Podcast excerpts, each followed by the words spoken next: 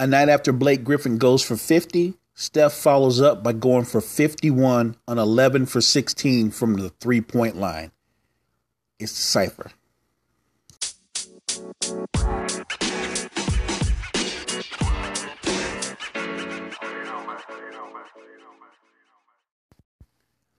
Sixers lose to the Bucks 123 to 108. Giannis goes for 30, 18 and 10. Joel Embiid goes for 30, 19 and 6. And on this night, they're not the biggest stories when we're talking about big numbers. The Warriors beat the Wizards 144 to 122, and Steph again goes for 51 on 11 for 16 from 3. He's a bad man. The Rockets lost to the Jazz 189. The Lakers got their first win of the season. I told you that the Rockets and the Lakers would be tied the first four games of the season, you'd be like, damn, that, that LeBron effect is really, really kicking in. But if I told you they'd be tied because they're both one and three, you'd probably think you must be talking about preseason. It's early, and I've always said, give it time. Spurs lost to the Pacers 116 to 96. The Raptors stay undefeated 112 to 105 over the Timberwolves. The Kings beat the Grizz 97 92.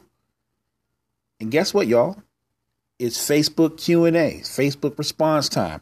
I'm keeping my word. I'm sticking with this. So here we go. I'm jumping right into this. Lito says, I disagree with what you said about Kyrie. Ainge would never trade Kyrie for a lesser player. Plus, it's early. When it's all said and done, the Celtics will be in the finals beating the Golden State Warriors. Well, first of all, Lito, I never said Ainge would trade Kyrie for a lesser player. What I said was is Danny Ainge has a decision to make when you look at the Celtic structure, when you look at their salary cap, and you look at the fact that in a couple of years, Tatum and Brown are going to want their money. And even if you throw money aside, remember, this team went to the conference finals without Kyrie. I'm not saying Kyrie's not a great player. I'm a big fan. But I'm wondering ultimately because I think there was a shift in their style of play once he went away. And now that he and Hayward are back, we're talking about guys that take 16 to 18 shots per game.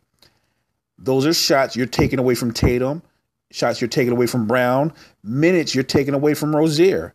I'm just saying that Danny Ainge has a decision to make moving forward about their long term viability. I love Kyrie, but $205 million, as gifted as he is, he's got to play more than 60 plus games a season. And it says, I think Kyrie will res- will resign if the Celtics take the next step this season and get to the finals. Sure, if if they turn things around, which I think they ultimately will. Look, we can agree, barring a major injury, the Celtics are going to be right there. They'll be no worse than the first or second seed in the East. And if they can develop a chemistry, because their defense is still there, I think the offense is suffering, but they've got to find some kind of cohesion and and decide on who's going to be taking the shots. Yes, they'll be there. And if the season ends with them going to the finals, I have no doubt that Kyrie Irving will probably resign. PJ says at some point the Sixers will realize that taking Fultz instead of Tatum will haunt them for the next 10 years. PJ, even though I'm rooting for Markelle Fultz, even though I think that if he can just be solid, he can be impactful and help the Sixers have an even better season than last year. Even if all that comes to fruition, yes, you're 100% right. They're going to be looking back and going, we should have taken Jayson Tatum. Jayson Tatum is a bad man. I have nothing against Markelle Fultz, but I would have taken Tatum. Fancy says, What are your thoughts on Rondo and CP3? What I would say is those are two guys in a situation where neither one of them have clean hands. I have no doubt that, you know, spit flew into CP3's face. Whether or not Rondo did it on purpose, only Rondo would know. But it's not like, as great a player as Chris Paul is, it's not like he's got a clean reputation. Chris Paul is is one of the most talented, gifted point guards of this era, and he's definitely going to go to the Hall of Fame. But you can be all those things and still be a dirty player. And I would say for most of his career, he has accidentally fallen into people on purpose more times than any player I've ever seen. Not to mention all the below the belt shots he's doled out. Again, a great player, but he definitely doesn't have clean hands. My thoughts on it is there is no winners. The losers in this are us, the fans. I am hip. I am hip. Nice name. I think Blake Griffin is and has been a superstar since day one. I think you're not, he must be talking about me, you're not respecting his overall game and how he was the key to Lob City. Blake was a phenomenal talent, incredible athleticism. He's versatile, can put the ball on the deck. He can shoot from range. He's actually extended his range as he's gotten older, and his athleticism has taken a step backwards. I think Blake Griffin is a very good all around player. We're, we're actually in agreement on that point. And I think that you're right. He was a big key to Lob City. And it was the most success that the Clipper franchise has ever had by far. But ultimately, franchises aren't judged by having good seasons. As great of a of a of a era it was for Clippers, it was the Clippers. And so it was a great era because they won 50 plus games a few years in a row and they were always the sexy pick to go to the finals, but they never went to the finals. They never even went to a conference finals. Ultimately, Lob City was fun to watch, but when it came money time, when it was time to win, Lob City didn't win. I have nothing against Blake Griffin, but I will say this since we're putting it out there. If he's your best player, then your ceiling at best is playoffs. It's not championship. He's a very good player. But on a title winning team, on a team that can actually make an impact on the NBA and win a title, Blake Griffin would have to be your second best player. If he's your first best player, like I said, you'll make the playoffs, you'll exit the playoffs.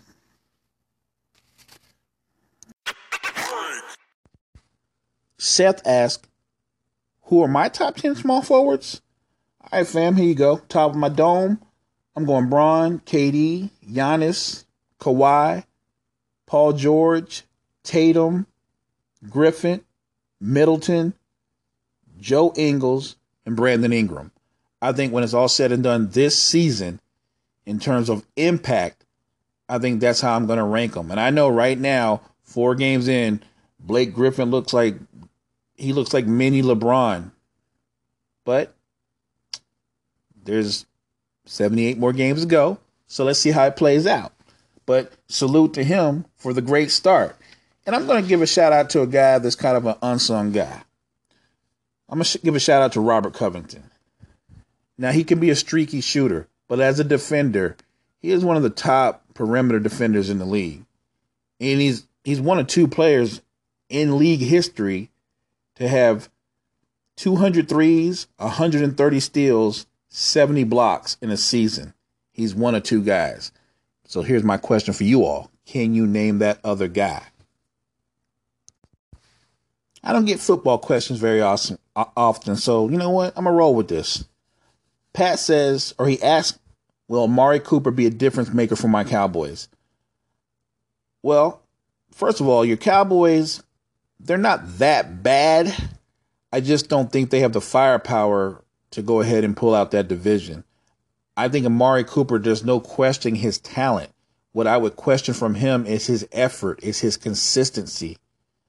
His arrival, though, will put more pressure on Dak Prescott to push the ball down the field. So ultimately, will he be a difference maker? I think he will be. I'm just not sure it's going to show as much this season as it will seasons to come. Nikki says, I think you're wrong on Ingram and Kuzma. Kuzma's that guy. He will be an all star. He'll definitely be an impactful player and an all star quicker than Ingram will be. Ingram is long, and everybody wants to compare him to Durant. but he doesn't have that it factor like Kuzma has. I think I've shared my thoughts on the Ingram Kuzma dynamics, and, and let me put it this way, and I'm I'm sticking to this because it's just a reality. Ingram better ball handle. Ingram better defender. Ingram has a better mid range game. What Kuzma excels at is two things. One, he has a supreme confidence. And two, he's he's great at catch and shoot. He's terrific in pick and pop, and he's getting better and better at moving without the basketball. So I'm not sure so much as Kuzma is a more talented player, but I do think offensively he can be a more fluid player. Ingram seems to be finding his way, but in terms of right now, today, sure, Coop, I would say the Kuzma is more polished. But if you're asking who has more upside and who will ultimately become an all star, I, I, still think it's Ingram. And it's not to say that Kuzma's not going to have a terrific career. I think he will have a terrific career. But I'm not sure his ceiling is all star. And there's nothing wrong with that. If I told you that a guy was going to have a 10 year career and he would average 18 to 20 points a night and he'd be the third or fourth option on a title winning team, you'd look fondly back on that guy's career.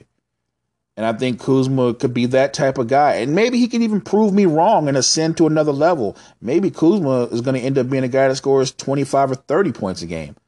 But I'm not going to jump the gun on that one. I'm sticking to my guns. I think they're both going to have terrific careers but I think that Ingram ultimately will be the better player. I, I think Ingram's the better all around player right now, actually.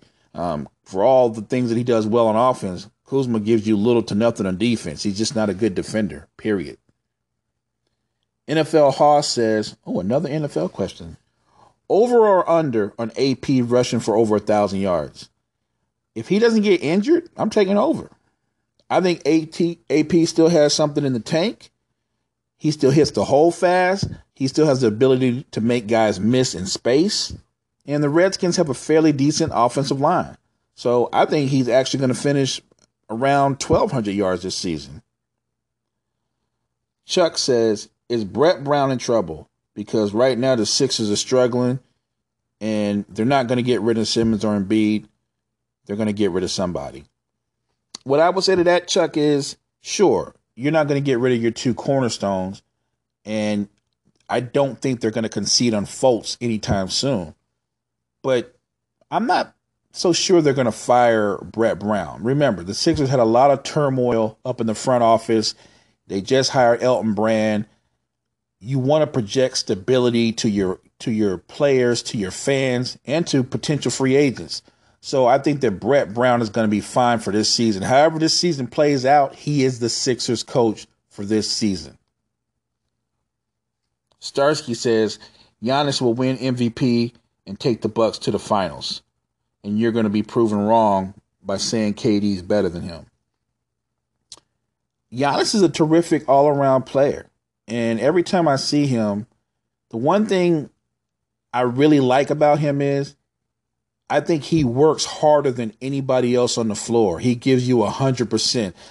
It's why I made the comparison to Russ. Their their styles are not exactly the same because of how they're built size wise, but the way they play all out 100 miles an hour is very similar, and they're both very they're both fearless, and I love that about both of them. And they're also both as great as they are horrible shooters. But Giannis still 23 years old, can get better. I think his mid range is coming along, and he doesn't have to de- develop a three. If his mid range just becomes consistent, it's going to make him an even more of a beast than before. But right now, today, I think KD's still the better player. Tammy says Simmons and Embiid are overrated. You mean Simmons and Embiid are overrated, and Fultz is a bust again, I think it's early. If if we if we make these snap judgments this quick on people, it, I, I'm not there. I'm not that guy. Now we could talk about how a team is struggling and it doesn't look good in chemistry. That's fair. I'm not gonna say a kid is early in his career. Basically, this is his rookie season is a bust. I know he's struggling, but let's see if he can find his way. And as far as Embiid and Simmons, they're anything but overrated. If you don't want either one of them on your team, you're not really trying to win. You don't have to like them, but as basketball players, as talents, of course you want Embiid and Simmons on your team. Georgia asks, What's your favorite sports movie? So here's the thing, Georgia. The best sports movie I ever saw in terms of acting, it it would some people would say Hoosiers, and I really did like that. Um, but I'm kind of partial, even if it wasn't the basketball action wasn't the best. I'm a little partial to loving basketball. But if I was gonna say the one that like kind of like is my all time favorite, the one I watched when I was a little kid, and it was like an old movie then, but for whatever reason, and it's kind of silly, and but it's it's like a comfort movie for me. Like I can still watch it to this day, even if you I know all the lines. And you probably won't know this movie because it's kind of, like one of those cult classic deals, and it's got Doc in it, and the name of it is The Fish That Saved Pittsburgh. That's my favorite sports movie. That's the one that ultimately I can watch a thousand times, and it still makes me laugh. Everybody that's listening to the cipher on YouTube, good looking out. I appreciate the support. Facebook fam, you know I always got you. And look, we're not always going to agree on everything. That's the fun thing about this. And I respect everybody's opinion. We can agree to disagree and keep it moving. It's the funny thing is when we start comparing players of today or of any era, somebody's got to always come off as the bad guy. Uh, a really good friend of mine who's um, in a couple of Facebook groups that I'm in, his favorite player of all time is Joe Johnson, who was a terrific player and had a very good career. But I had to be the bad guy because I, I told him, as gifted a player as Joe Johnson is, and Joe Johnson was one of the more gifted offensive players in the NBA, um, just had an ability to do everything post, take you off the bounce, could shoot from deep. He was just a total offensive talent. But I told him if Joe Johnson is the best player in your team, your Hawks are never going to win a title. Uh, that's nothing against Joe Johnson. A lot of really, really talented or very good players are miscast. If Joe Johnson was the second option to a Kevin Durant or a second option to a LeBron James, or even if he instead of Klay, he was in Klay's role, he would be perceived differently and he would have won a few titles. He was just miscast as a number one option or as a franchise player. And he's not the only one. Blake Griffin was miscast the same way. You can listen to some pundits tell you about his numbers that he put up. A lot of guys put up numbers, and then a lot of guys, when it's money time, they come up short. And you go, well, Blake was hurt this year and that year. He wasn't hurt every year the Clippers were in the playoffs. And Blake is built like LeBron. He's like one of the bigger dudes. But Blake don't like contact, at least not when it's given back to him. And as gifted a player as he is, when I watch him play, when people get into him, get into him and they challenge him, I've always thought he's got some quit in him. So while I'm going to respect what he's done over the course of his career and what he's done starting out the first four games of this season, but let's not get crazy, man. If you're a Pistons fan, I hope you're not upset. Y'all might make the playoffs. You will leave early because your best player shouldn't be a number one option. What you have is you have a terrific number two. The problem is he's your number one. Hey, Facebook fan, much love. YouTube people, shout out to Anchor. I'm going to leave y'all with this. It's the Cypher.